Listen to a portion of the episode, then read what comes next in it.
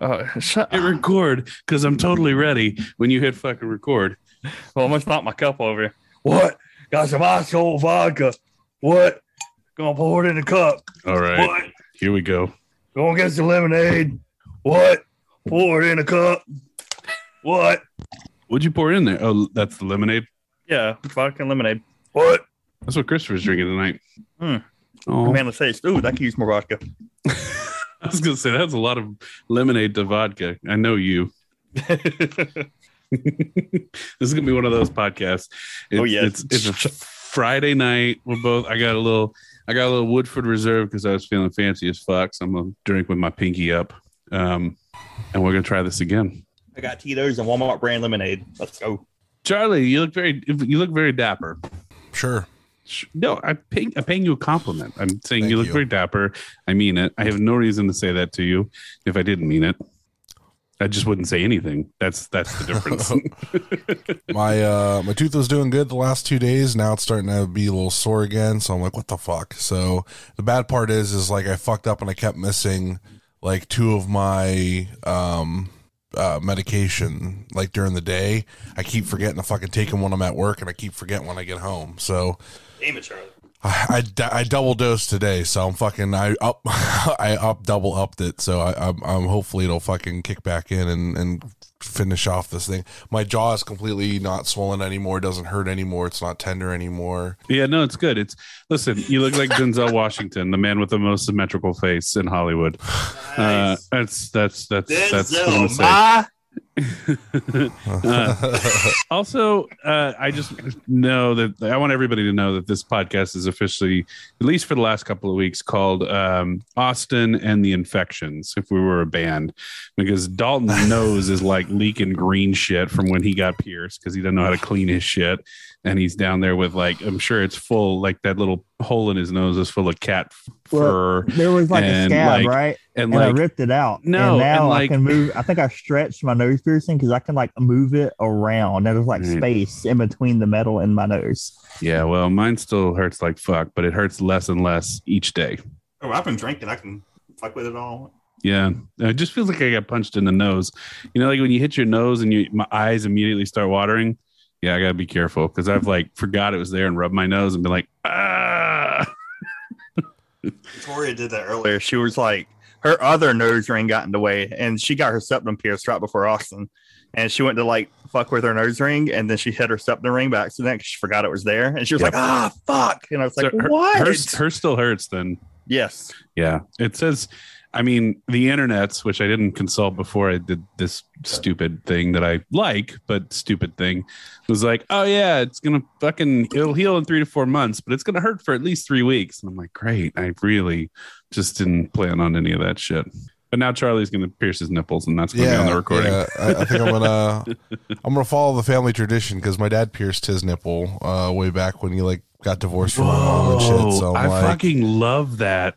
Oh, I'm like, ah, you know, like he doesn't have it anymore No. because he had to take it out because of shit. But like, I'm always like, I don't know, I I, I could get my nipple pierced. I think I could do that. I'm I'm just gonna put this out now. I want I want all of us not on the same episode because it'd be a fucking disaster.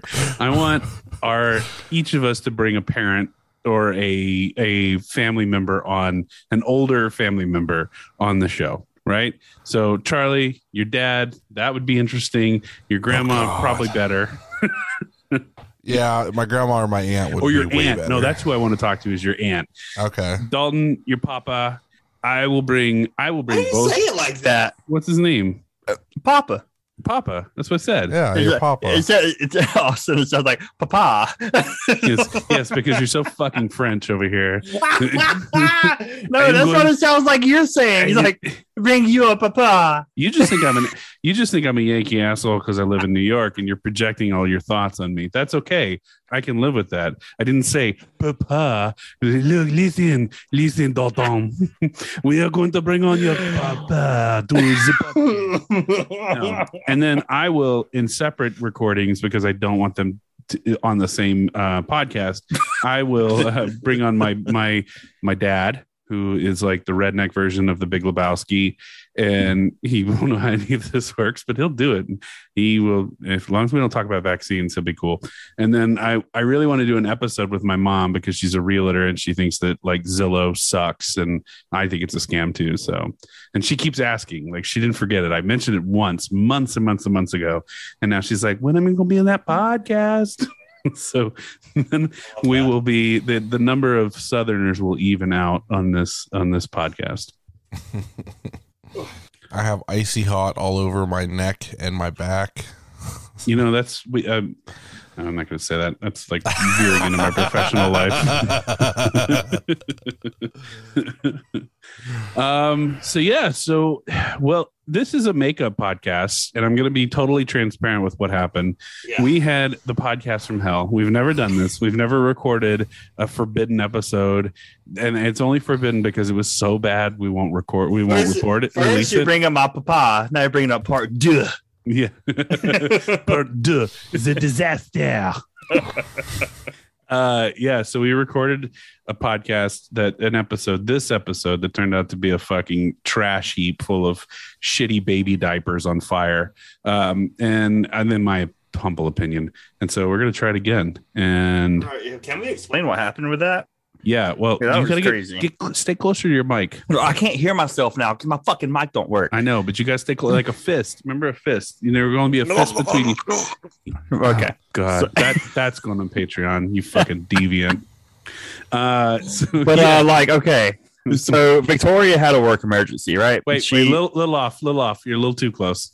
which one do you want? Right, Right there. there. That's perfect. Do you That's want me the to spot. deep throat or do you just want me to get the tip? No, just the tip. So Victoria had a Nope, work emergency. nope. Yeah, the tip and a little bit of the of the where the foreskin used to be, because this is a fully cut podcast. Victoria had a work emergency, right?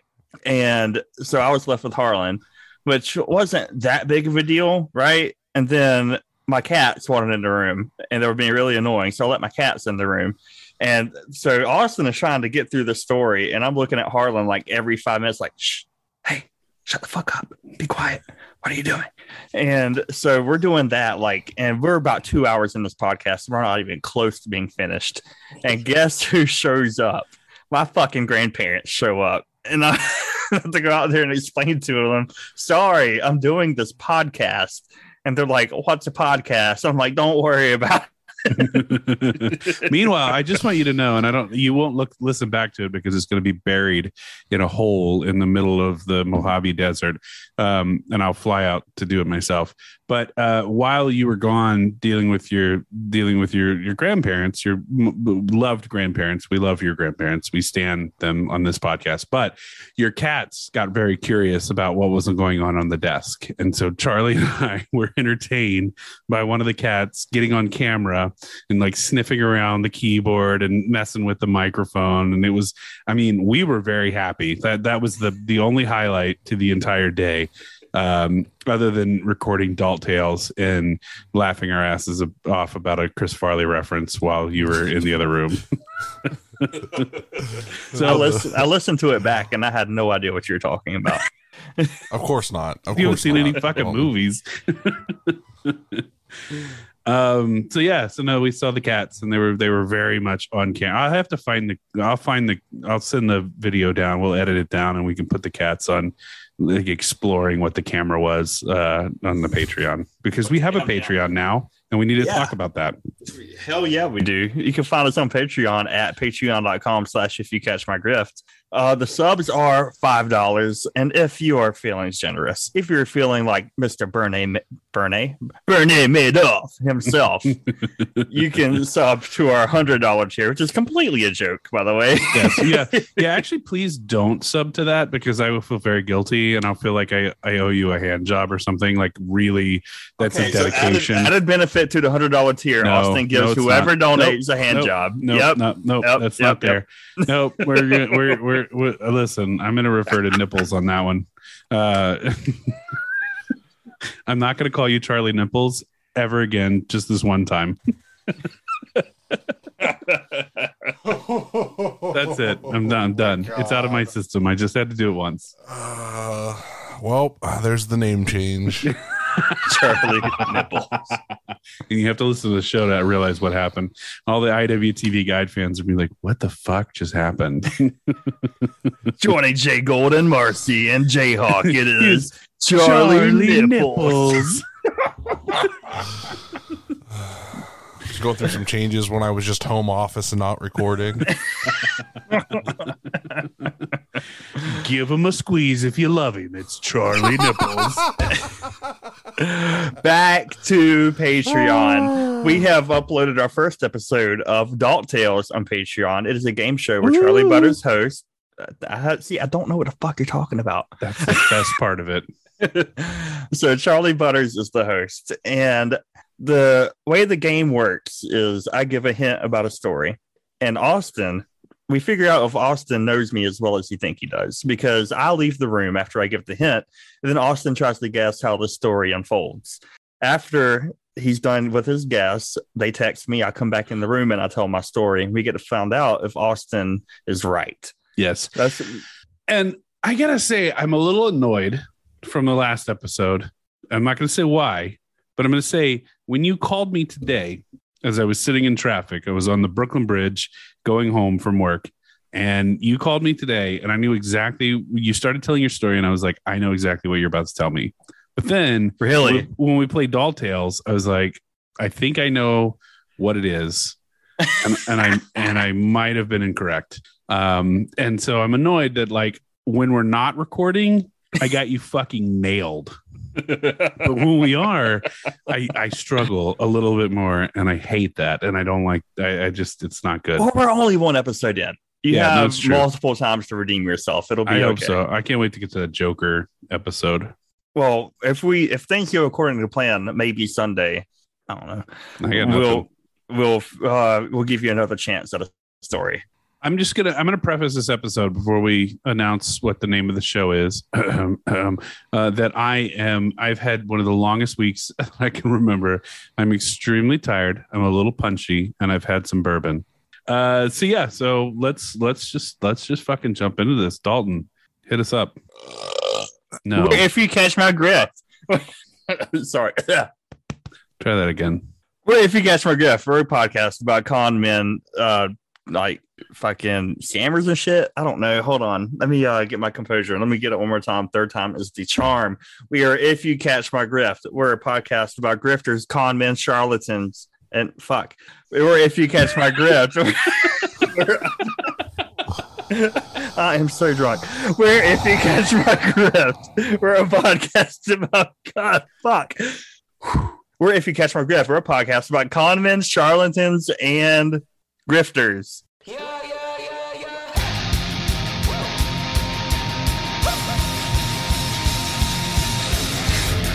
You're listening to If You Catch My Drift. We are a podcast about scammers, con artists, uh, charlatans, and obviously grifters. And I am one of your hosts. My name is the newly Septum pierced Grift Daddy, uh, Austin, and I am here with my co-host, the uh, white trash heartthrob. It's me, it's Dalton. Hey, hey guys. Hey, it's- How are y'all? Dalton. He's still just as trashy and just as throbby. And our producer and editor extraordinaire, the the the the the the third man that makes all of this happen, Mister Charlie Nipples. Well, man, a little different uh, flavor to open this episode. You know, I, I, I, why. I, I wrote Just a a really squeeze. it's just a, just a little uh so i'd i'd written this really terrible line because i wasn't sure that charlie was going to be able to join us i was going to say here in spirit uh is charlie butters and speaking of spirits, the ghost I- of Charlie Butters returns. no, Almost. it- no, you ran over my line. I was going to say, speaking Damn. of spirits, I've got a big old glass of bourbon. Now let's fucking record. this this podcast is going to be fun. Yes, Austin is is so good at this opening, Dalton. I think you're retired from it. It's got to be Austin from now on. I just, ben- I just benched Dalt Tales. Yep. Damn. um, Damn, son. the- Where'd you find this? I am now the host of multiple podcasts, so that's you know that's that's that's what you get. So I know that off. I, I'm not. It, you don't have to play dumb on this, Dalton. I know you ha- you know a little bit about Napoleon Hill. Dude, I remember fucking nothing. Yes, but you were looking up video clips of him to do a hype video. And what was your first impression of this guy? This dude is fucking nuts. he is so I will say he is a bullshit artist extraordinaire Mm. and, and uses nothing but jibber jabber to sell this like get rich weird platform that unfortunately the Mercury has, and retrograde crowd would love him. yeah and I yeah and I and I actually think and I don't want to go to the end of the podcast now but I think that like he writes stuff that's so wacky and so incomprehensible that people who want to sound smart pretend like they understand what he's talking about. right. That- That's that's it's like, like, I'm 14 and this is deep material. like here's a bunch of words that I'm going to string together, but I'm going to sound really fucking confident about them, and people are going to be like, "Yeah, that guy knows what he's talking about," and it's like, you know what? Dissect what he's talking about. Tell me what he's talking about. And they're like, but you got to read it yourself, man. I can't deliver this message. And that just makes me want to take a baseball bat and bash their brains out. So we're talking about Oliver Napoleon Hill, this motherfucker. Let's go. Dude, That's your, I, don't ever let me get this drunk on a podcast. Yeah, I couldn't do the intro. I did it. That's fine. We're good. I'm. But I mean, really- yeah, yeah, I know you did it, but I'm, I'm really, I'm really tired and I'm liquored up. Let's fucking go. All right. So here we go. You ready? Yeah. You ready? Yeah. You, are your cheeks clenched? oh, it's clenched Clinch as I can get them, baby. Yeah, I don't believe that. They need to be able to crush a walnut. Let's go. Uh, in 1908, Oliver Napoleon Hill would have the meeting that would forever change his life. He was granted a one on one interview with Andrew Carnegie. At the time, Andrew Carnegie was the wealthiest and most successful businessman in the world. Now, so during this meeting, uh, Carnegie laid out the secrets to his success in a series of 17 principles of achievement. Nearing the end of his life, he determined that it was time for him to share his secrets with the world, and that Hill, Napoleon Hill, was the was hand selected as the messenger. Right. So this guy's like, I've made all the money in the world. I want everybody to make that kind of money. Uh, so so Carnegie, this is gonna be uh, and we're, we're we're gonna see where this episode goes. Um, so this guy, this this this Joker gets an interview with Carnegie. Um, Carnegie gives him these secrets, but it wasn't just Carnegie who this guy Napoleon Hill would claim to um, interview. He ended up like Carnegie said, "Hey, man, I'm going to give you letters of introductions to all these other successful like thinkers and business people, and you're going to go interview them, and then I want you to take all of this knowledge and put it together and release a self fucking help book so everybody can get rich because." That's how capitalism works, right? If everybody has all the money in the world, then everything is okay, and money needs need, means nothing. This is the the most dog shit, brain dead, stupid fucking story I've ever heard in my entire life. and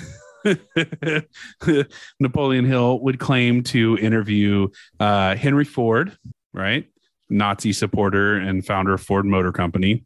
Under Also, the uh, five day work week, by the way. yeah, Thank and you for 40 that, you hour son work week, bitch. which is good. But but I mean, for the time, it was good. He was also the very first soy boy. He was like obsessed with soy. It's fucking weird. And he hated Really? cows. Yeah, we'll talk about him Wait, someday. was he a vegan? No, he wasn't a vegan, but he didn't like beef. He didn't like cows. He didn't like milk. He didn't like anything that came from a cow. He had suits made of Mm. soy. He was a soy boy. He was obsessed with soy Interesting. Okay. and Continue. Nazis. And Oh, Nazis. oh, eh, bad. yeah, bad. so fuck that guy. Interesting, but bad. Uh, he he also interviewed William Wrigley Jr. of like Wrigley Gum and Wrigley Field. He um, interviewed George Eastman, who founded Eastman Kodak. Kodak, you know the, the cameras when those were a thing before iPhones. Uh, Wilbur Wright, one of the White Wright brothers, who did you know flying and things. Um, Theodore Roosevelt, Who did flying and things? uh, John D. Rockefeller, the second richest man in the world, who uh, never quite overtook him. Uh, Thomas Edison, who I guess invented a lot of things, but not quite electricity. Um, Frank uh, Woolworth, who it was founded Woolworth's department store, like the first penny store. You oh, don't like know what JC that- Penney's? No, Woolworths. You never heard of Woolworths? You live down No. south. How do you That was know? definitely before his time, and I remember Woolworths. Yeah, but Woolworths they were is like the first department store, really. the only the the, only department my- stores that like my my mall area. has is like Belks and J.C. Penney's. That's it. Belts? What's that? Belks, B E L K, Belks. Belks. I don't know what that is. It's just like a department store. It's a bootleg ass motherfucking cousin fucking department store. That's No, like, like. they said, like they fucking like there's like a bit like it's like like it's like that department store that's in the movies, right? Where you're like you're trying to dodge the perfume salesman, they're trying to spray shit on you, and they're like, uh, uh, uh, gotta get Dalton. through this section. I just I just looked it up. It was started by William and Betty Belks. They were cousins and they were married. It's a cousin fucking department store. Are you serious? Did you really no, look that up? no. I didn't look Oh. that up at all. Sorry. Not Continue. sorry. Uh, Clarence Darrow, who's in this like crazy famous um, attorney, not um attorney, he was an attorney. William Howard Taft, who is one of my favorite presidents, not from a policy standpoint, but because he was a he was the fattest president we've ever had. So we we we love a size king. And he was so fat that they had to order him a custom bathtub for the White House because he couldn't fit Really? in a regular White House. Yes. But more than that, after he was president, he was he was named the Chief Justice of the Supreme Court. Interesting. So he is the only president to not only be on the Supreme Court, but also be the Chief Justice of the Supreme Court. And he looked like a fucking walrus, and I stand him. Okay. Well, this is a pro William uh, Taft podcast. Yeah, fucking All right. William Howard Taft, man. Big boy. I'm a Jimmy Carter guy myself, but okay. well, that's just because you're, you know, this peanut farmer, Georgia. I get it. I Yeah, like. I'm there with you. Didn't start any international So- wars. I could tie this into wrestling a little bit. In um old wrestling, they use uh Taft as a um presidential figure and he um there was like a vote at the last uh, big show the extravaganza and you either voted for this other guy or you voted for Taft and I have a I voted for Taft uh pin now from it. Amazing. Yes. Wait, did we go to that show where like you were there Dalton yeah, you yeah, were there yeah, yeah. when Charlie has to assure Dalton that he was at a show. well, I, dude, I have like, listen, I've been hitting the head a lot, and I've done a lot of drugs. My short term memory is fucked. Okay, I don't remember anything from that show, but I do remember the presidential election. Yep. I just I'm gonna show you real quick what Taft looked like. This is this is my dude. This is like my one of my one of my icons, my fashion icons. Oh, that's a hefty boy. Yeah, he was. Look at him as the Supreme Court justice. They were like, let's get some bed sheets and we'll wrap like that around. moo-moo. Yeah, I love it. I fucking love it, man. When that dude says like bomb a country and, and he like slams his fist down on the desk, you listen. When he says bomb a country, he means drop him from an airplane. It will just level the whole. That's that's a fat joke. I don't appreciate it. Come on, it was funny. yeah, it was funny.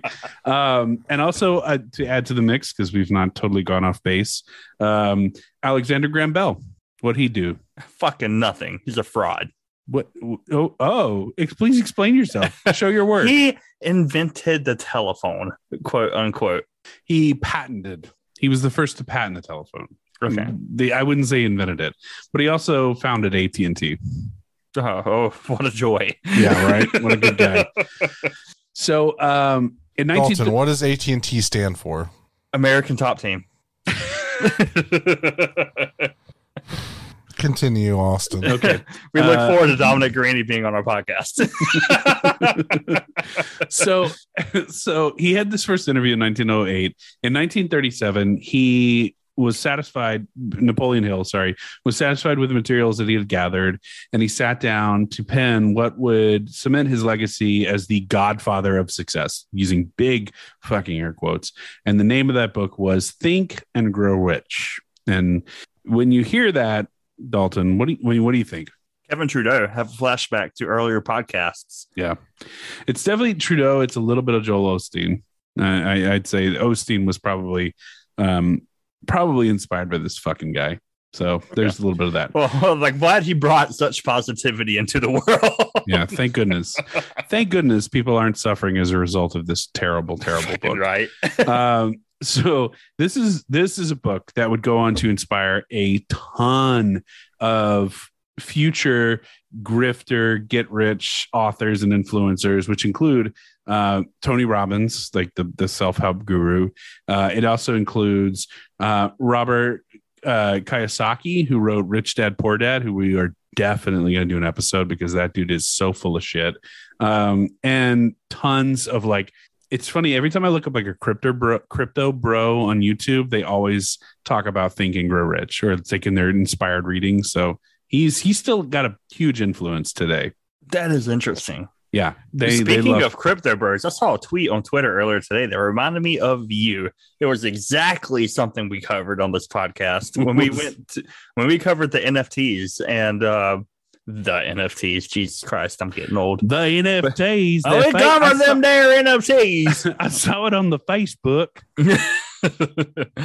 but uh you went over how it was uh a lot of celebrities that are endorsing it are all uh like in the same like management agency right Right, or talent right. agency whatever Right. it's called and i saw a tweet that went over it like madonna like joined the whole nft phase and she's uh managed by caa Yep, same And- same group. And like i instantly had a call back to you and i was like god damn it austin told me austin was right austin was right i was wrong I warned you, it's happening. I was really disappointed today to see that Bill Murray's doing an NFT. That made me really sad. Uh, Zombieland, right? Yeah, and also Ghostbusters, which you literally watched with Oh, yeah, Charlie and me yeah, when you were in New yeah, York. Ghostbusters, Stripes. Yeah, lots of good Uh, stuff. But I mean, so we watched films. Ghostbusters together, the three of us. This is true. We did. so this this book that he wrote, right, Napoleon Hill. We're getting back on topic because we always leave topic too quick. Uh, it it, had- it was huge. Like estimates, some estimates have it selling over 30 million copies worldwide. So this is a Dude. big fucking book, right? And so I want to talk a little bit about this guy's story and why we haven't heard more about Napoleon Hill, right? If he's got this book that is that has that has sold over 30 million copies and this guy is like this master of success, why haven't we heard more about the guy himself, right? Right. Like that that feels like I mean, you know, J.K. Rowling is a TERF and a bigot and an asshole and we've heard of her because she sold a lot of books. This guy sold a lot of books. We've never heard anything about him. So it's a little complicated, but it turns out Napoleon Hill wasn't nearly as good at following his own advice as he was dishing it out. And I want to lead off with this from the New York Times. This is where I can connect with Napoleon Hill. I'm also great at giving advice, but boy, am I a fuck up. yeah, no. I I think that's that's me too. I will own that. I will say I can like objectively give people decent advice on their own shit, but when it comes to mine, I'm a hot fucking mess. But I'm not making down a path of self destruction. Oh yeah, I'm, but I'm not. I'm not going to make excuses for this asshole because he sucks. Oh, for sure. Yeah, yeah, yeah. Fuck him. Um, so this this New York Times piece says he was born in 1883 as Oliver Napoleon Hill in the uplands of Wise County, Virginia, to a family that represented, he said, three generations of quote ignorance, illiteracy, and poverty. But in fact, Hill's grandfather was a printer. His father became a self taught dentist and treated his neighbors until the state licensing authorities got wind of his activities. He then enrolled in dental school and at the age of 40 went on to practice legally. And I, I need I, to find one of them self taught dentists. I ain't got no dental insurance. I got I was gonna tooth that's rotting away. I was going to say, like, I'm a little offended when they're like at the age of 40 because I'm 40. But I also thought, you know, in that time, you only live till you're 50. So I get it. Oh, yeah, was yeah, like, yeah. like he was like a senior citizen because everything killed you then. Dude, you're good. My papa's 85, and dude, he's still he's still fucking kicking, man. Like he like he's got a while before he goes. Coming soon to Dalt Tales. Oh, Uh, yeah. Uh, Dalton's papa. Um, Um, Papa. now I forgot where it was. Um, Hill's stepmother, the widow of a school principal, uh, civilized the wild child Napoleon, making him go to school and attend church. She also bought him a typewriter, and with it, he wrote up news items for rural newspapers. Thus emerged a talent for writing that he would later apply to exhorting Americans to get rich. So, right off the bat, his whole origin story is bullshit, right? Wait, so the whole thing's fake. Well, him saying that he grew up from three generations of ignorance, illiteracy, and poverty. Like your fucking dad is a dentist that went to school. So he's a fucking class traitor. That's what he is. well, he's a class traitor and he's a liar. And and we're gonna see a lot of that. Don't you fake being poor. I was a poor. Yeah, like I'm a real poor. I'm poorer than you were. It's like a race to the bottom in this weird way that I'm not uncomfortable with. Like I'm I'm not comfortable with because I'm like, if you okay, I just I don't understand it. I don't get it. It's like if you're actually poor, you're not going to go around boasting it like it's a badge of honor, right? Oh, I do. I 100% do. Okay. Most most non Daltons don't go around walk talking about it. It's like it's just a thing. It's like a thing you do. It's a thing you live with and work through. Anyway, he's a smart kid. So well, now, all right, hold on, hold on, hold on. I came off bad in that. Now that I'm living comfortably, I, I will tell anyone that I came from like dirt poor upbringings. But like now, you know, I've like worked at a job for a while and I have like a moderately comfortable income. And you know, whatever. I'm trying to just Charlie. Don't worry about that part. Just edit it out. It's fine. leave it in. Uh, so he seems like a smart kid. He graduated high school uh, early, and he started working for a coal mining company because he lived in coal mining um, part a, a coal mining part of Virginia at 17. He is quickly promoted to a mine manager because he witnesses another mine manager shoot and kill a black bellhop at a local hotel, but he this decides snitch ass motherfucker. it's the opposite of that because he doesn't snitch. And Oh, he doesn't really? get, yeah, and the mine operator gets in no trouble because he helps cover up this murder.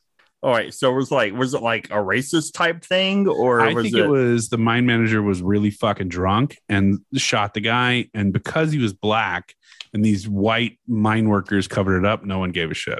Well, it goes down to like that theory of like the less dead, right? Especially back in like the early 1900s where this is taking place. If you're black, if you're gay, if you're LGBT, if you're a sex worker, any of the above, the police are probably not going to look that hard into your death. Right. And when you have someone that's from this reputable company and they're like, well, I didn't see anything. I don't know what happened. But Right. yeah. So as a result of him keeping his mouth shut, he gets promoted to mine manager at the age of 17, which is way too young to be running a mine in Virginia in the early 1900s. And honestly, in that case, maybe you should have snitched. Maybe, maybe you should have said Well, something. I think I think it says a lot about his morality at this point. yeah. Um, so he quits this job. He goes into law school. He finds law school too tough. It's too hard. He drops out after a year. But later in life, it, that would not prevent him from calling himself an attorney. And you could just do that. Yeah. like who's gonna go there's no google there's no internet there's no computers none of this exists so it's like you do it and you have to really do a lot of research in order to find out if this guy's an actual attorney no one gives a shit no one's gonna do that uh That's so wild. So you could just like say that. People would. in the same way that like people still claim to be doctors even though they are technically doctors but they're definitely not doctors in the field that they're talking about They're not an MD. Right, right. Like when you have, and oh god, I'm gonna get shit on this, but I don't give a fuck. When you have like chiropractors talking about like infectious diseases, Okay. Yeah. Yeah. Th- that's a fair point, right? Yeah. That That's- is very fair. Yeah. Or when you have, uh, yeah, it, it's like it. You okay? I understand you're a doctor because you went to school, but you're not a doctor of infectious medicines. Like you have no business talking about this. If you're talking about cracking people's spines, okay, I'll defer to your knowledge. But anything outside of that, shut the fuck up. uh, so just hold on. I just want to say I love Sassy Austin. Like we we have to do more late night podcasts. he leaves law school and he gets into lumber industry. Right, he eventually relocates to Mobile, Alabama, which is not Mississippi because fuck Mississippi, and he partners I up fuck with Alabama. Yeah, I can fuck with Alabama. Selma, let's go. Uh, Birmingham. Fuck with you. Yeah, Birmingham. I got a lot of family in Birmingham. Believe it or not, uh, they they used to raise Tennessee walking horses in my family in Birmingham. Yep. Anyway, he relocates to Mobile. He partners up with a guy who's well known in the lumber industry and starts basically taking out lines of credit for lumber and buying lumber from all these other companies around the country and then reselling them below cost for cash. So the guy is taking out loans, making cash off of the sales, and not paying it back. Right. and his partner at the time is well-known figure in Mobile, well-known figure in the lumber industry. And it's like, whoa, whoa, get me the fuck out of here. He sells his part of the business out, runs out, and he's like, I'm not doing this anymore. And he'll does this for as long as he can before all these other lumber firms are like, this dude's ripping us off. The Right. police come in, the authorities come in, they shut the operation down, and Napoleon goes on the run. And he's got all this cash. Lord knows what he does with it. But he, this is the same year that he says he met with Andrew Carnegie. So this is kind of like putting him in his place in the timeline. Okay, so wait, hold on. in the same year that he's ripping off these lumber companies, he meets with the rich one, one of the richest guys in the No, world. the richest guy in the world. The okay, the richest guy. That doesn't sound like it should add up. no, no, he's literally on the lam from all of the authorities when he decides to meet with Andrew Carnegie. and this is like this is what it is. He's like he takes he he buys twenty thousand dollars worth of lumber from a, a, a different mill in Florida, brings it has it imported to Mobile, sells it to an Alabama another Alabama lumber mill for fifteen thousand dollars in cash. Never pays it back. Puts the cash in his pocket. That's the business. And so he moves from this into a school. He decides, I'm going to start a school. He changes his name. He drops the Oliver from his name, and now he emerges as Napoleon Hill. And he's like, hey, it's 1910. The automobile is like a new thing. Let's go and take advantage of this and start something new. And so he starts the Automotive College of Washington in Washington, D.C. So he's he's run from Mobile, Alabama to Washington, D.C. And it, the, the whole promise is like, hey, this is a new field. You can land a high paying job. You can be a mechanic, you can be a chauffeur, you can be a car salesman. But come to my school, I'll give you a diploma and you'll make a shitload of money. In reality, the school was nothing more than a, a scheme for Hill to collect tuition while providing free labor to the Carter Motor Company. So what he did Mm. he he was like, "Hey, I'm gonna team up with this car company, and I'm gonna say, hey, listen, you know what? I'm gonna give you a deal. My students will build all of your cars for free, but you pay me." And then at the same time, his students were paying him. You know what? I gotta give it to him. That's a pretty good scheme. Right? It's not a terrible scheme, except you're using slave labor. Oh Uh, yeah, of course. There- there- There's that part, but I'm just saying on his part, it's Right. not that. It's not Like- dumb. Morality aside, it's a smart idea, but he's a fucking con man. And this is the guy who's going to inspire Tony Robbins and Rich Dad Poor Dad into inspiring people on how to make their money. Right? Free labor. That's how you make money. Yeah, no fucking shit. You should make your money through slave labor. That's all Yeah. I gotta do. I know. Here's a really easy way to make money use slave labor, use free labor. Actually, have your employees pay you for the benefit of being your laborers. That's how you make money. Yeah, no fucking shit. Every single person who pays laborers today would love to not pay them and they would make a lot more money. Anyway, uh, Carter Motors ended up going bankrupt in 1912. So did the school. And so then Oh, so you're telling me slave labor didn't quite work out for him? didn't work out. All that. Like this this company was so bad and so dumb that they couldn't actually profit off of slave labor. Not the school but the the car company this is just this tells you a lot we're not going to go deep into that Well, well Um, all right. Let's uh, let's get a little bit deep into Carter Motors. Turns out that two engines per car might not be a smart idea. right so carter motor car company their whole idea was we're going to put two motors in every car right because this is the early days of the automobile they don't it, there's not a lot of people that are around to repair a car so the thinking was if you're on the road and one of your engines breaks down you'll have another one and you can get to get to the you know the next repair man repair like garage situation. It also doubled the horsepower of the car right? The the model t at the time was about 20 horsepower. The the carter cars were about 40 horsepower right? Not a vroom. crazy idea but also a very expensive idea.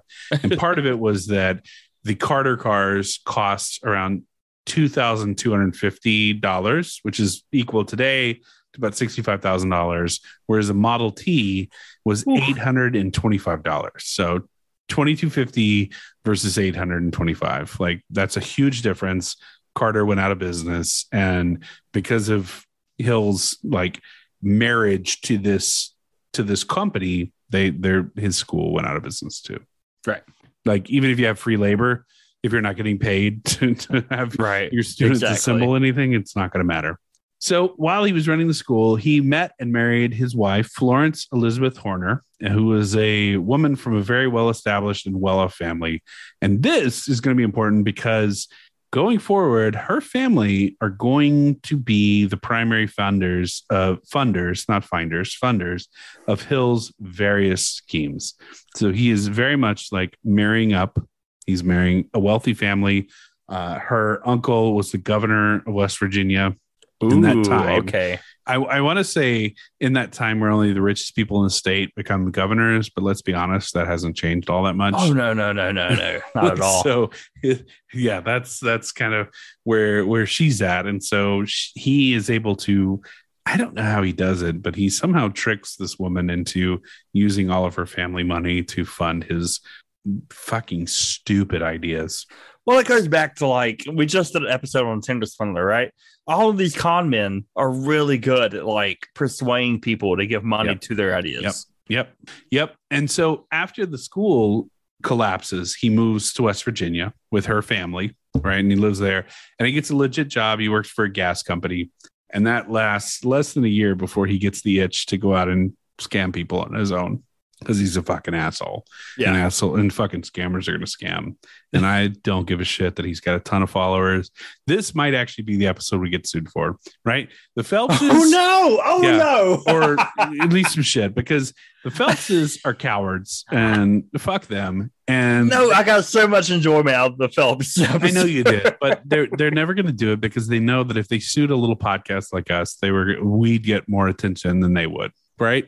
These Yeah. fucking weirdo devotees who call this guy like he they they they think he's like some sort of prophet. These are the weirdos that might sue us. I'm that, that's my out of everybody we've done, this is the one that might come for us. And you know what?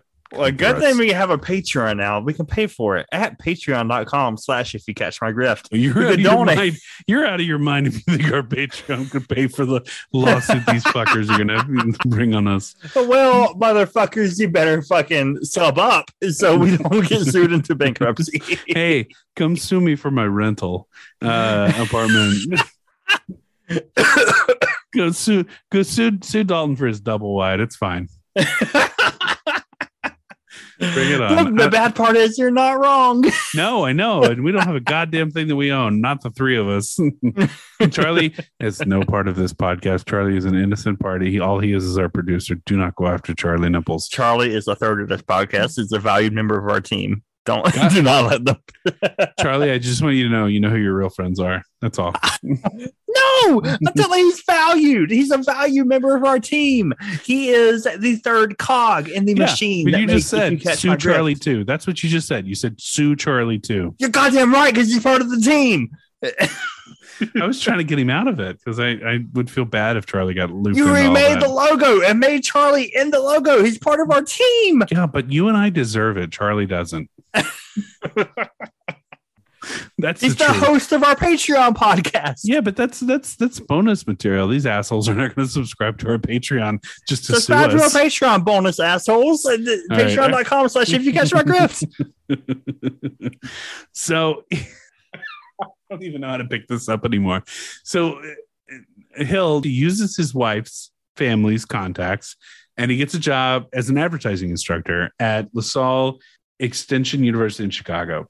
Again, he uh, only lasted less than a year. He just wasn't happy having a real job. He can't hold a real job. This motherfucker cannot work a nine to five to save no, his life. he can't. No, not at all. And so he decides he quits and he decides to set up his own school, which is called the George Washington Institute of Advertising. And this again, questionable. It's it's it's very questionable. He uh it's a correspondence school.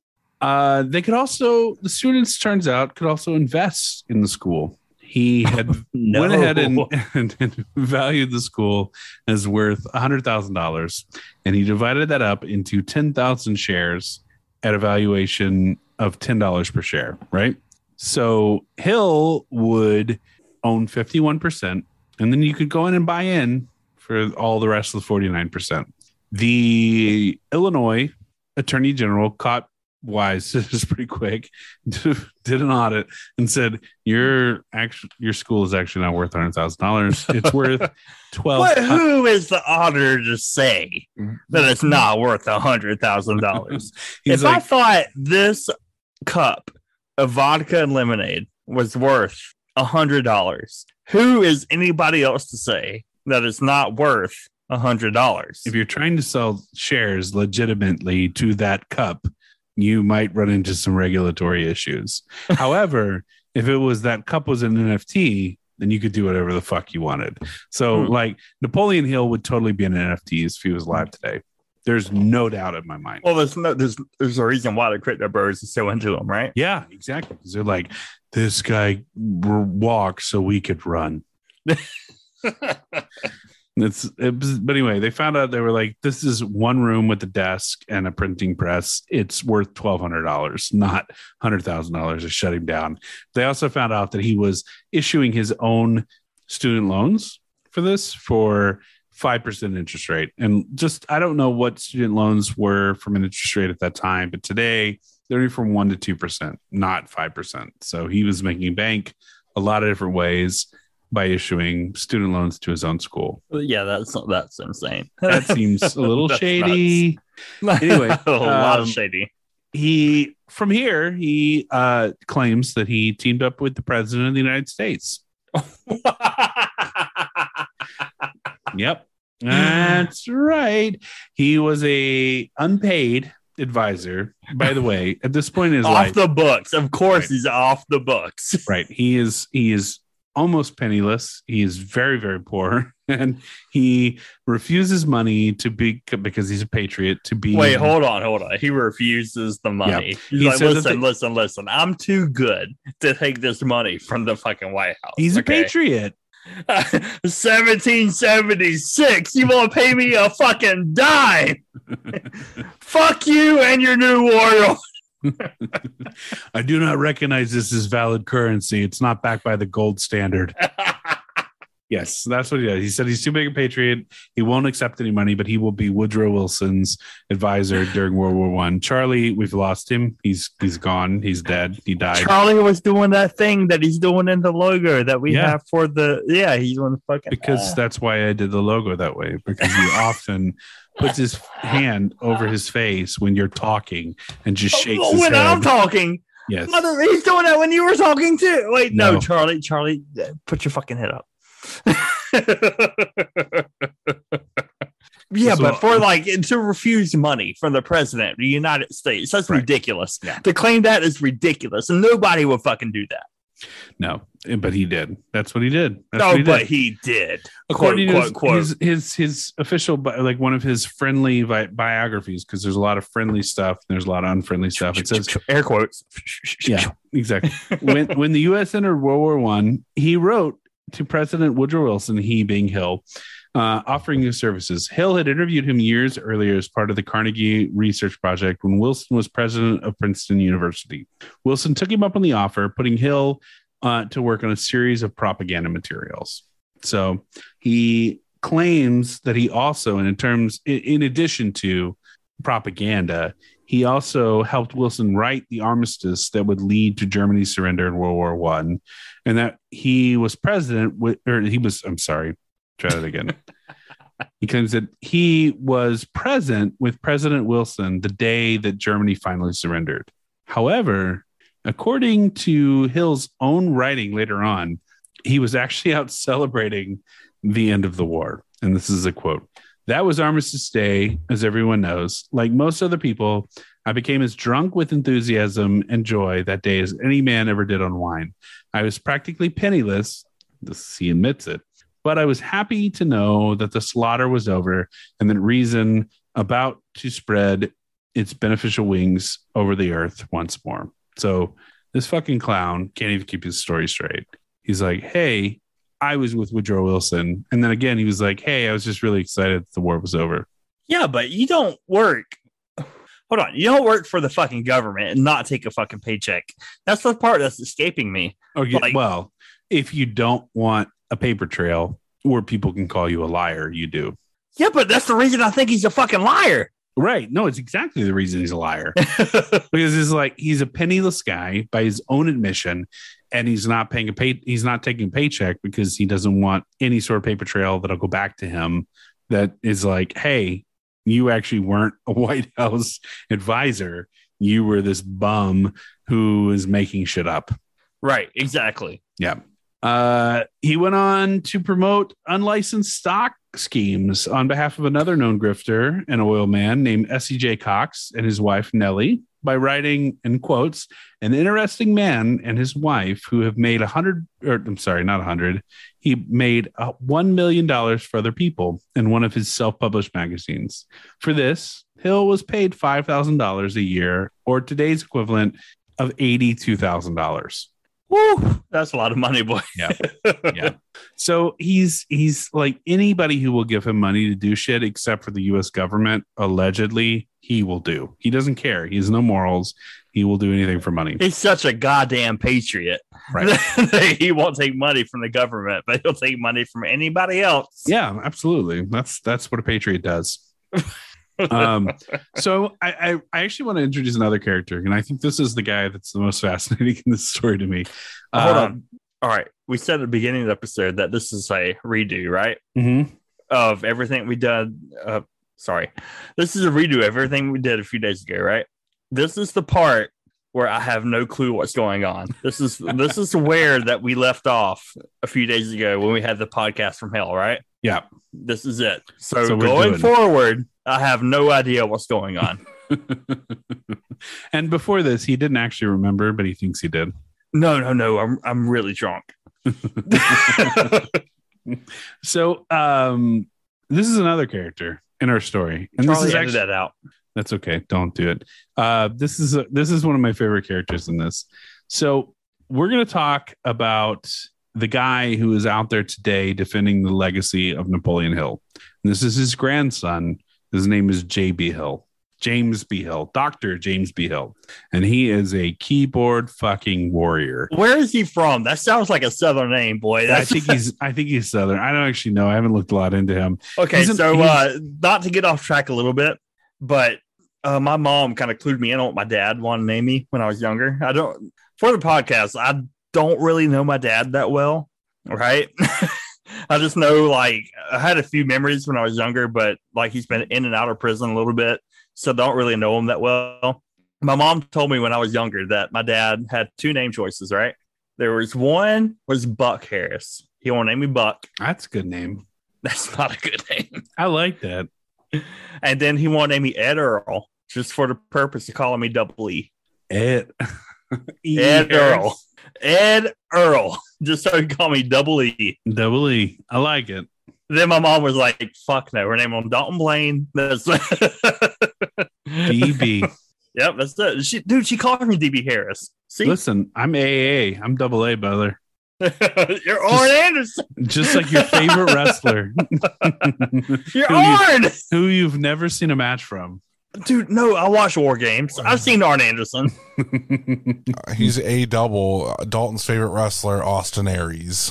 No, no, no, no, no, no, no, no, no. Not that motherfucker. No, no. Oh God, edit that out. Ed, edit that out for sure. It's amazing. You got me to say a slur. This is the first slur I've ever said on the podcast. So this old ass man loves defending his grandfather. And anytime there's like a story that paints his grandpa Napoleon in a bad light, he's jumping in the comment section. to be fair to JB, You do All the same thing. I would for sure do the same thing. But your grandfather's not a con man. No, he's not. And but he not- has a sordid past. yes, but here's the difference is that JB Hill has like his whole life path has been I am like my grandfather. I'm a motivational speaker. This is my legacy. And so his whole job is defending his grandfather. Oh, okay. That's yeah. That's not what I chose for a career. right. You're not like your legacy is not, I don't know what your, your grandpa did when he was working. And if you oh, follow, Well, well, when he was working, he was like the manager of like a ammo ammo manufacturer. So Yeah. it's- it's so you didn't follow yeah. his you didn't follow his his footsteps. Anyway, JB Hill jumps on the the message board and he says, per the Cox story, Napoleon Hill was contracted to advertise the Cox business offerings. Cox provided Hill with the information, but Napoleon had no idea that the information he used to advertise was fraudulent. Hill was called to testify against Cox, but he himself was never even charged. Right? Rational, reasonable, bullshit. Um, and I have the proof here. According to the FTC complaint, and this is also in quotes, respondent Napoleon Hill was served neither with the complaint or any process or notices because he could not be found. Okay, This- where did this motherfucker go to hide? This fucking asshole. Yeah. Uh so he he'd ramble around a lot. He's got a bunch of schemes. I think I've established enough of his like fucking schemes. I'm not going to talk about them anymore because it's boring. He stole a lot of money from a lot of people that weren't expecting it. Whatever. Finally, he, he's an asshole. He's a grifter. Can we agree on that right here? Oh, for sure. Yeah. Yeah. So we're not going to talk about any of his other business practices. I think we've done that. I think we've gone through them. I think that we have established that this guy's a grifter. So in 1928, he is able to convince a publisher to publish his stupid fucking book. 1928 decides to publish. 1976. No. No, 1776. You got that wrong too. Uh, what a disaster. I'm so sorry, Charlie. Um, 1928, Hill manages to find himself a publisher that will put out his eight volume opus, which is called Law of Success. Eight different books. You buy them separately. You don't buy them together. It was a that that in itself is the grift, by the way. oh, absolutely, absolutely. He is like the original J.K. Rowling minus the transphobia. Uh, Are you saying this guy that we're covering right now is oops, sorry, is better than J.K. Rowling? uh, yes, hundred percent. Yes, he talked about magic in that, like, if you believe in magic, money will come to you. I don't think that that's that much different than Harry Potter being a wizard. Wingardium Leviosa. You have Right. all of your money. cash Cashgardium Levioso. It just flies to you if you think hard enough about it. Um, you could leave all of that in, Charlie. Fuck J.K. Rowling. Oh yeah, fuck that. Uh, so 1928, eight volumes. Um, he sells a lot of them because you know what? When you buy one volume, you're probably going to buy the second and the third and the fourth and the fifth, right? Like that's what Nap Hill and the Order of the Phoenix. We're just in here, boy. This is like the Twilight series for grifters. Uh, and and it, he does well. He ends up um, going crazy in terms of his spending. He buys a Rolls Royce. He buys a 600 acres in upstate New York in this giant fucking house. wow, look at Yeah. this guy You balling know, out like here. he's he's like, hey, let's do it. And then the Great Depression hits, and people stop buying get rich quick Oh no! It also doesn't help that this book is the equivalent today of five hundred dollars for all Dude, eight. You know what I should ask when we record Dalt Tales? Hmm. My pop was born in 1938, right? Yep.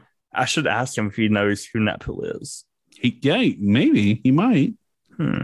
Interesting. Thirty-seven was think and Next rich. episode of Dalt Tales featuring my papa. Subscribe to the Patreon, patreon.com slash if you catch my grift to figure out if my papa knows who Nap Hill is. so he uh, almost immediately hits a brick wall. He spent too much money. The the you know depression is here. He his house is foreclosed on. He loses the car. The the the book sales go to almost zero, and it's done. It's it's over with. He tries to reclaim some sort of what he lost, and he published the the book called The Magic Ladder of Success in 1930, but it was a fucking dud. After after he goes belly up during the depression, he he does a bunch of like weird grifts and i'm going to read a little bit from a gizmodo article titled the untold story of napoleon hill the greatest self-help scammer self-help scammer of all time and it says hill spent the early part of the 1930s devising different magazines and constantly seeking investors In New York, he started Inspiration magazine under a new company he called the International Success Society. It lasted two issues before he moved to Washington, D.C., and started the International Publishing Company. I'm sorry, International Publishing Corporation of America, a company that's that's set up yet again to sell unlicensed stock. All the while, yeah, He just Exactly. can't help himself. no, he He can't. He just can't stop. All the while, Hill was jumping from city to city, Philadelphia, Baltimore, among others, to seek investors on all kinds of dummy corporations and stock selling schemes. Schemes. Um, once he made Look at Washington, Charlie. I know he's done.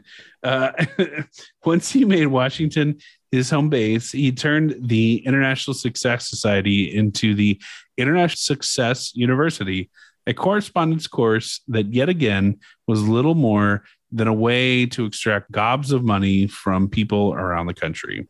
Enter Franklin Delano Roosevelt. Polio president. Yes, polio president.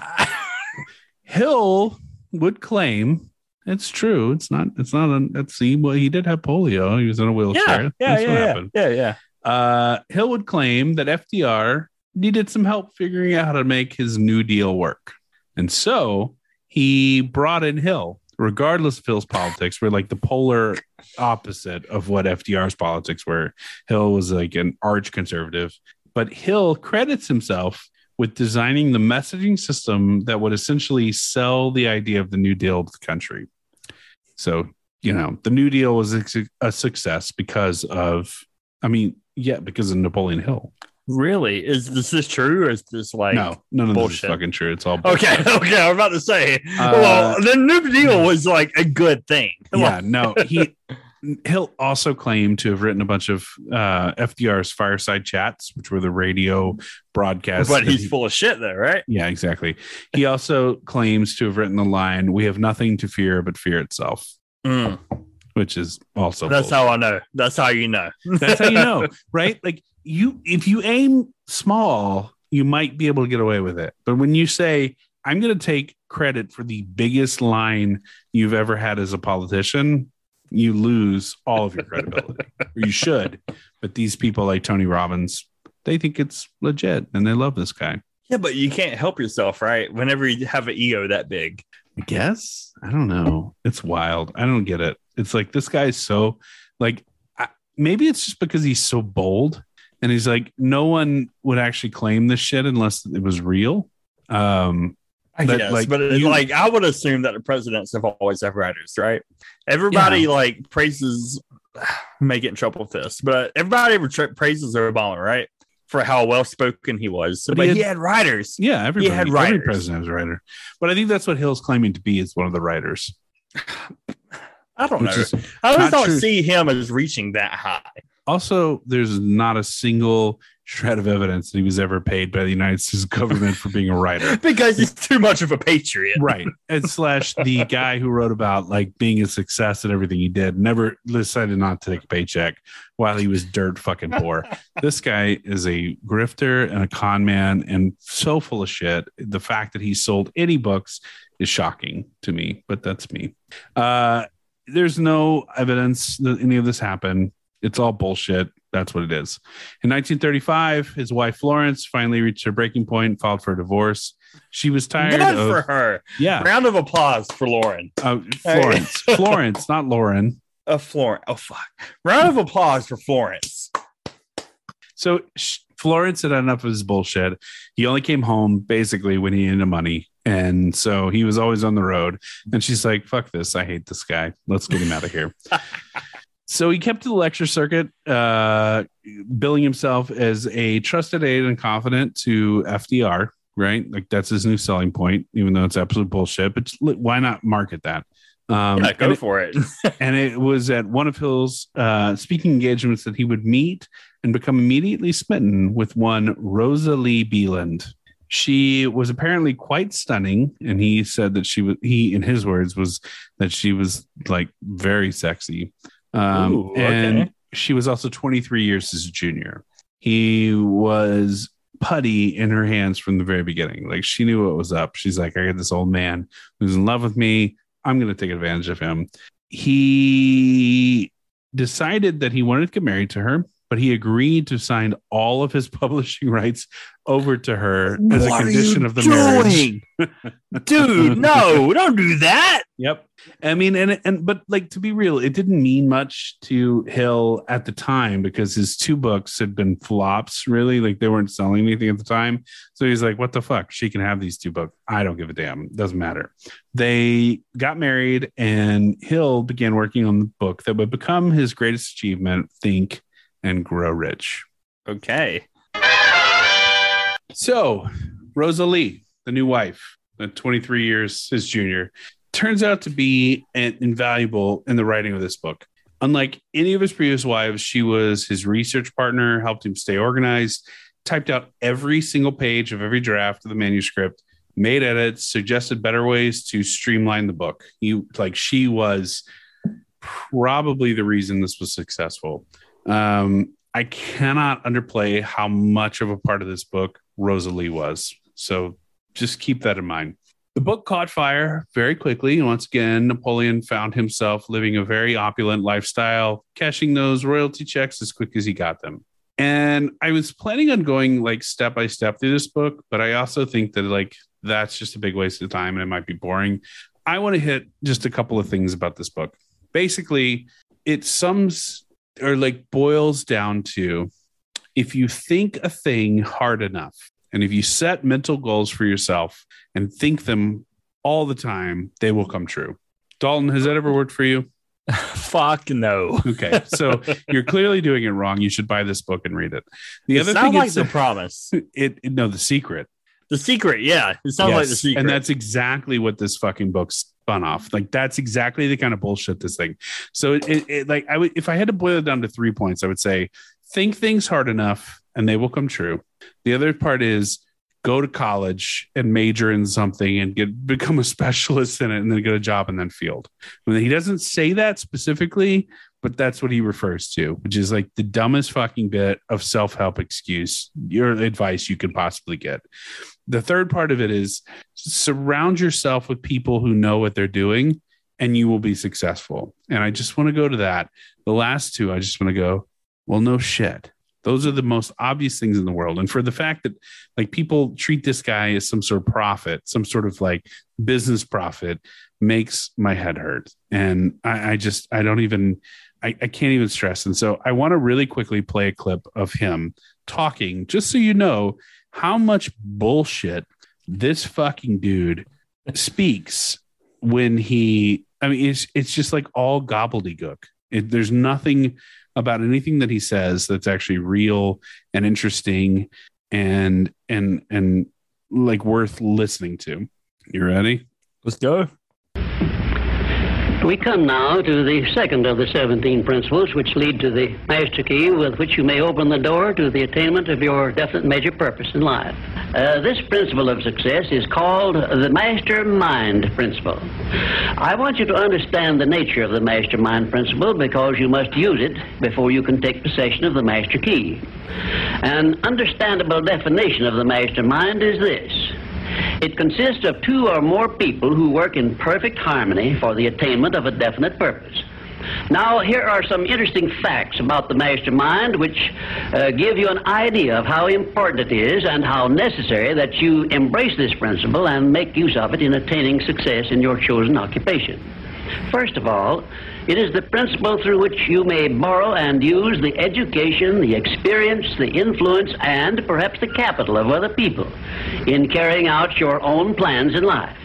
It is the principle through which you can accomplish in one year more than you could accomplish without it in a lifetime if you depended entirely upon your own efforts for success. Okay, And I have course. heard well informed Bible students say that the first known application of the mastermind was that which existed between the Nazarene and his twelve disciples. Of one fact, I am absolutely sure. When you form a true mastermind alliance with others and uh, work with them in a spirit of perfect harmony, you can draw freely upon the spiritual forces within you in uh, carrying out your plans and desires. I also know that the mastermind principle can give you absolute protection against failure, provided always that your purpose is, in using this principle is beneficial to all whom you influence.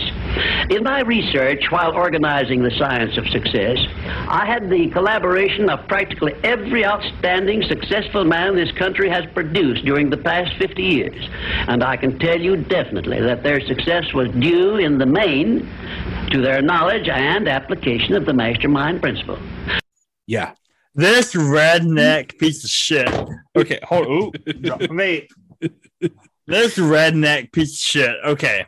How- Did that make So- any sense to you? So this mastermind principle, it, number one, it reminds me of the movie Mastermind.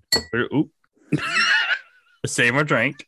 It reminds me of the movie Mastermind, which is a great movie, but this dude is full of shit. Right? what do you think, Charlie? You can unmute. What do you think? I mean, I never thought about taking other people's money to make my own dreams come true. and now that that's, That's like the whole it- reason it we never- have a Patreon. it never it never it never dawned on me that I should just go take other people's money, do what I want with it, and then you know, like just become you know happy that way. Or, or Fuck, I talk should to try ex- that. it- or talk to experts in the field to learn things that you might not have learned on This your own. This dude didn't fucking talk to Carnegie No. or fucking William Taft. but He didn't talk to anyone. but that's the whole thing like the so the entire marketing campaign behind this book is that he had interviews with everybody so he's like i am merely the messenger right i didn't actually write i wrote this but i didn't think of any of it this came from andrew carnegie this came from henry ford this came from you know um thomas edison this was like that was the whole marketing behind So he's book. using all of those names as like a scapegoat. Right. And I think it's really interesting that he didn't claim that he ever talked to Andrew Carnegie until after Andrew Carnegie died, which I think is very big tell. So that way he couldn't refute him. yeah, exactly. Exactly. So he's like, it's not me, it's these brilliant businessmen. And I'm just putting their words and their methods to paper. in a way, this. that is genius, right? Because they're not Yeah. alive to refute it. Well, some of them were, but they just never did because they were like, "Oh, this is this fucking con man. It's not worth my time to go after him." Like it wasn't like a, a big. Pre- uh, they probably should have, but they didn't. And and and he just he got away with it because he was such a small time little shithead that blew up after the fact. They were like, "Well, why worry about this guy?" Now, saying that, Andrew Carnegie did not get wealthy off of following 17 success principles or whatever the fuck this guy talks about. That's not how he got that's not how he got rich. He got rich because of insider trading. That's it. That's that's the whole reason, right? He uh first got a job when he was 13 years old. He uh no, I'm sorry. He immigrated to the United States when he was 13 years old. He worked at a bunch of textiles mills. He eventually got a job as a telegraph messenger, and he was freakishly good at decoding messages by ear alone, right? So this was like telegraphs was like dots and, and dashes. It was and he could like translate that in his head, which is that's a skill. I get I give him that. But he he that would earn him a promotion, which would lead him to the opportunity to work for the Pennsylvania Railroad, where he would land as the private secretary to Colonel Thomas Scott, the divisional superintendent of the railroad. Railroads were a big deal back then because they brought the heart of the industry, uh, heart of industry to America. The art of transporting goods and people across the United States was a big business. And in 1853, that business was booming. It wouldn't be long before Andrew's relationship with the Colonel Scott began to pay off big time. Scott had given Andrew Carnegie some investing advice, right? Your rich boss says, Hey, do this and this and this, you'll make a bunch of money. Giving the boy an opportunity to put some money into some insider trading deals that would primarily benefit those who invested in such a scheme. Now, this might seem incredibly illegal and unethical, but it was a common practice at the time as quid pro quo arrangements with and sweetheart deals became between sorry charlie this is a mess between railroads were commonplace insider trading wasn't particularly illegal until 1934 and while it might be easy to look back on andrew's actions as being immoral it was just part of the culture at the time. Yeah, bro, we just do insider trading. It is immoral. I'm sorry. I don't give a shit when you're like, at the time, it was fine. Yeah, it was still immoral. Railroads were bringing in big money, and many people at the top were making a lot of fucking money. Um, Andrew's fortune began to slowly build as he made investment after investment under the direction of his good friend Thomas Scott. As Colonel Thomas climbed higher up the ladder of success, he would bring Andrew along with him as a loyal friend and assistant. Here's the twist. In 1861, the Civil War was underway, and Colonel Thomas Scott would actually end up becoming the Assistant Secretary of War, whose job was to handle transportation and telegraph systems for the military.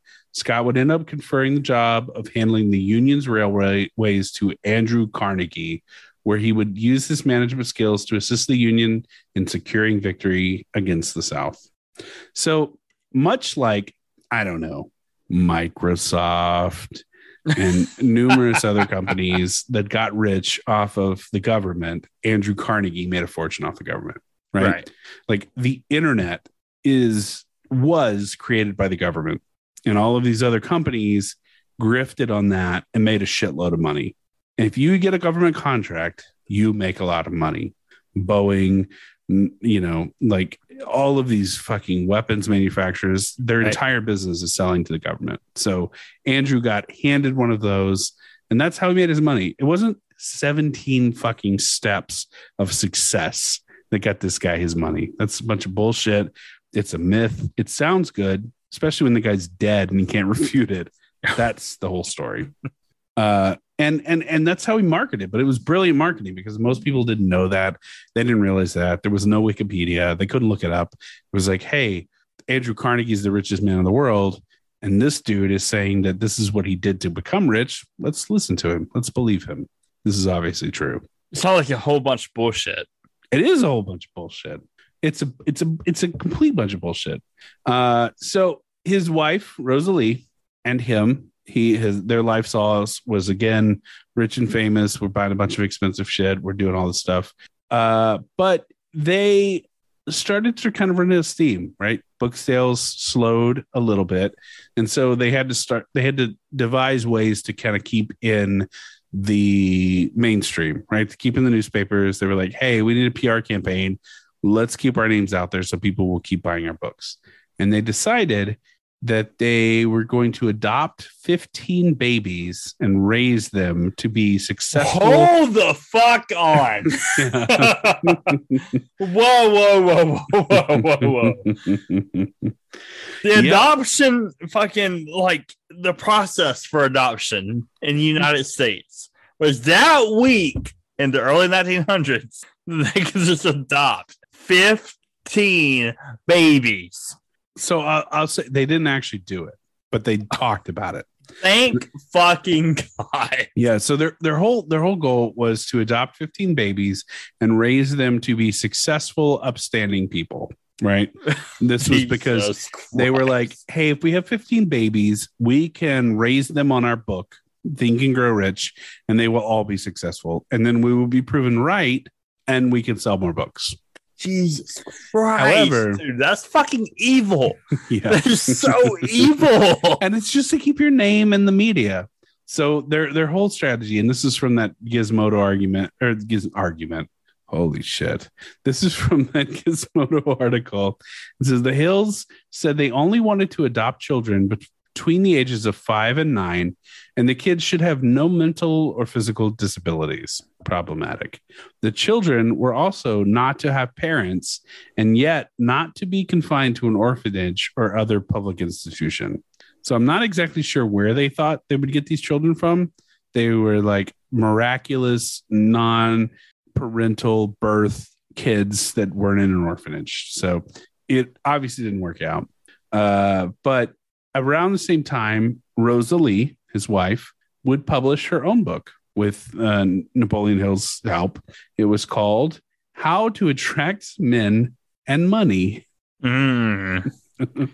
I really thought that Napoleon Hill should have been uh, hip to what she was going on with. Oh yeah, he really should have because it's it's about to pay off in a big way. Uh, two years after the publication of Think and Grow Rich, Uh, and three years after they were married, Rosalie filed for divorce. She Oh, there it is. She took everything, including including the the publishing rights to Think and Grow Rich, and ran off with her divorce attorney. you know what? Good for her. I am Rosalie. I love in this story. She is the one. She is like she helped him write it, and then she took it away from him, and she was like, "Bye, you weirdo." Round of fuck." applause. Yeah, Round of applause for Seriously. Go Rosalie. Um, so he, you know, Hill kept chugging along, published another eight books and countless magazines. His But- Order of the Phoenix looking ass motherfucker. but but none of them would have the impact that Think and Grow Rich did. Uh, he would go on to establish, and this is really important, the Napoleon Hill Foundation in 1963. And it's through this foundation that so much of the reparation of his reputation has taken place. The foundation is allegedly, because no one's ever seen this, in possession of an unpublished autobiography. Oh, we're at it. Shirley. Let us sprinkle this whole podcast full of allegedly. Yeah, well, no, I don't care. I don't give a shit. Uh, we'll do we'll do that again.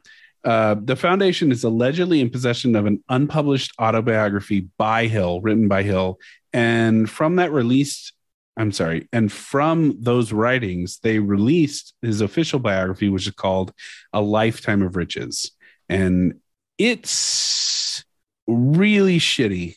this book, it's, it's written by two people that work at the Napoleon Hill Foundation.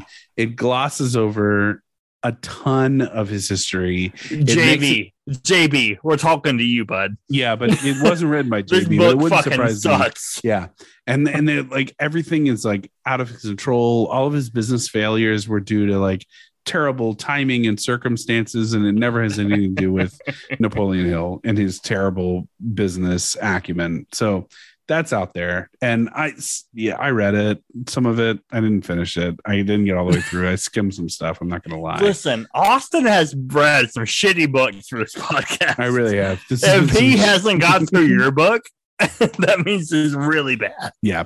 Uh so it it like if you Google Napoleon Hill, a lot of it is like really positive, boasty stuff.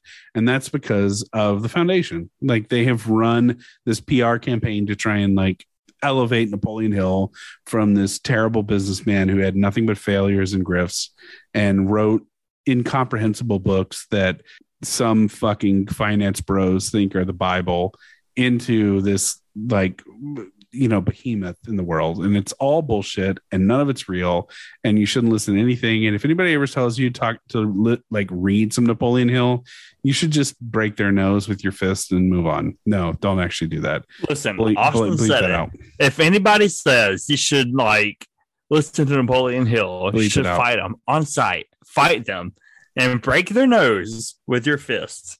Yeah. Listen, headbutt them Austin said it. no i didn't i didn't that was all dalton dalton it, at charlie will fix this in post so now i want to close this out with JB Hill because JB, I don't like Napoleon. Fuck Napoleon. I think he's a terrible person. He had five wives, so clearly he was a wonderful human being who got along with the opposite All right, sex. hold on. Listen, Five wives. I How many of you had? I had I had one. You Hold on. have one, not had. one. You have one. I'm trying to think of the word. I just edit that out. Never mind. Never mind. Never mind. Keep it. I in. can't think of words. I'm a dumb southerner. I can't think of words. edit that out. This is a drunk podcast about an asshole. Uh, anyway, so I want to leave you from JB Hill because he might be my favorite character of this entire thing, and I'm gonna I'm gonna do this right now. JB Hill, reach out. I want to debate you.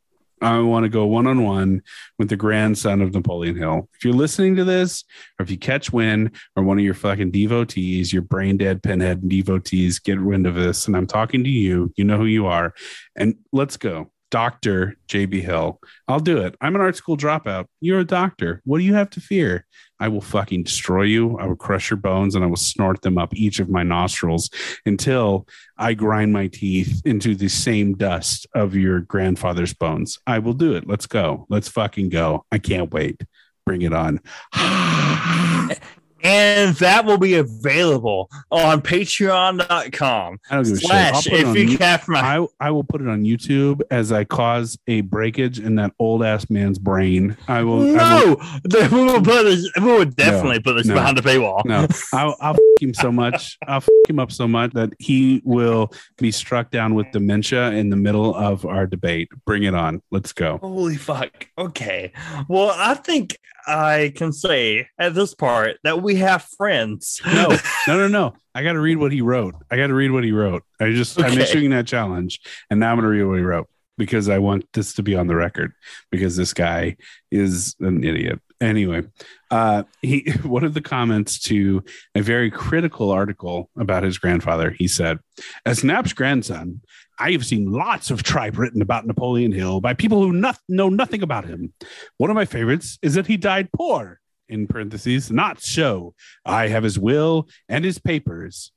It amuses me to see this garbage. Now, normally I do not respond, as doing so just increases this blogger's site activity, which is what he wants. That's not true. He fucking responds to everything. Um, but this time I feel compelled, as Novak did an actual newspaper search, giving himself the air of credibility. However, his search was superficial. If Novak had bothered to dig deeper, he would have found that all charges against Napoleon Hill were dropped, newspaper retractions were printed, and that Napoleon Hill never went to trial for any of the offenses that Novak had so publicly convicted him of. Novak assumes that Nap is guilty and then uses the presumption of guilt to label Nap as a con man. And when Novak is unable to prove something, he uses his lack of proof to discredit. He talks about a bad divorce, but doesn't bother to investigate that the plaintiff, who fled her home and family out of the shame of giving birth to a child fathered by her sister's husband and passed off to Napoleon as his child. Apparently, Novak's real purpose for the blog is to attack the philosophy of success that has helped so many tens of thousands of people achieve the American dream. It is one thing to collect facts and quite another to then spend them for personal reasons. And finally, to assume that Nap is connected to some cult because the cult read his book is unbelievable. Oh, Nap owned the National Automotive College of Washington. Nap's banker forced him out of the business. And before starting the Automotive College of Washington, D.C., this is a grifter. He's terrible. Okay. the only so- reason this asshole was even famous at all and was any success at all is because of his wife at the time. And I'm convinced of this. Rosa Lee Beeland, Rosa Lee Hill, whatever you want to call her, she is the actual reason that this asshole had any success. And he sucks and he's a grifter. And I don't like him, but I don't like him not because of what he did, but because of all of the assholes that he inspired after him. JB Hill, listen, if you listen to the podcast, number one, if I were the grandson of Napoleon Hill, I don't blame you. I don't blame you. I would take up for my grandfather.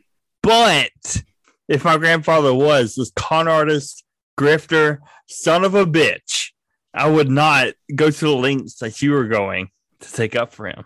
we i mean we've talked about my grandfather right well, I, or at least i've talked to dalton about it my I, I grew up loving my grandfather found out after he died that he was a segregationist he voted for the segregation party he, was not ever ever openly racist to us and actually if you know he ever caught us using a racial slur we were in really big trouble but he was segregationist i'm not going to die on that mound right? I even though I have good memories of him, I'm not going to defend him, and that's okay. You both of those things can be true at the same time. JB Hill, James, Dr. James B. Hill, your grandfather was a con man.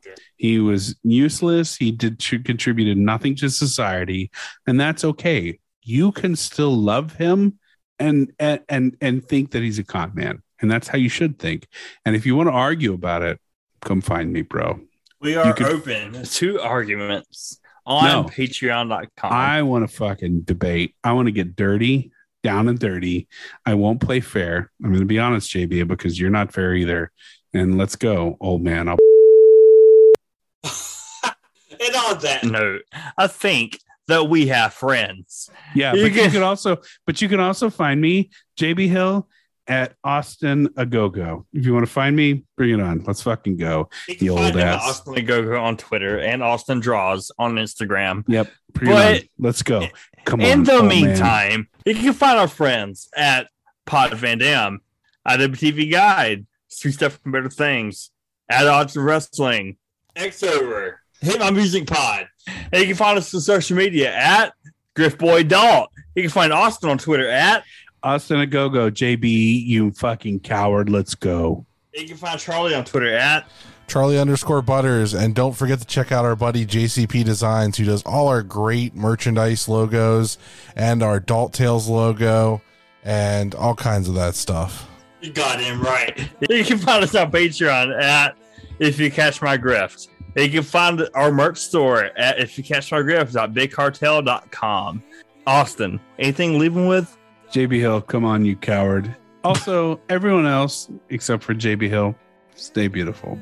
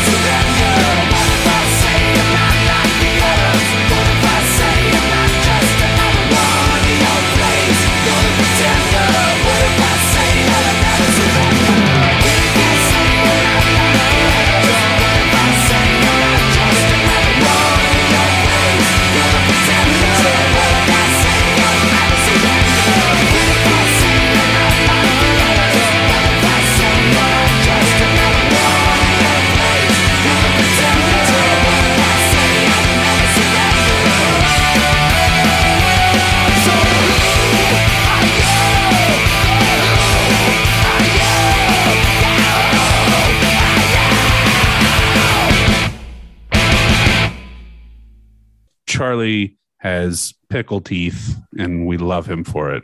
Even though I think that's disgusting, I want to throw up because pickles are nasty. What the Uh, fuck? What is wrong with you? What the what, why? Why do you think pickles are nasty? Is it a nasty. specific? no, no, no, no, they they're taste not. like shit. No, they're what gross. are you talking about? They're like 'em. so good. no, not a pickle guy. You ever had a pickleback? Mm, mm. Uh, Dude, it's so good. It's that's my Oh, favorite. Fuck, fuck off. This might actually break up the podcast. No way. Not a chance. Nope. That is nasty shit. Nobody should drink pickle juice, especially as a shot after another drink. No, Dude, it's, gross. so good. It's so good. yeah. There, that's oh, my Oh, fucking no, boy. Let's go. You know, if my if my Zoom crashes, I'm not coming back this time. You're right, hiccups? Dalton has the hiccups. you fucking wait, drunk I- son of a bitch. I drank way too much for the podcast. Hold on. Your wife's not home. It's fine. Okay. So Don't yak. JB Don't Hill. yak. no, I won't.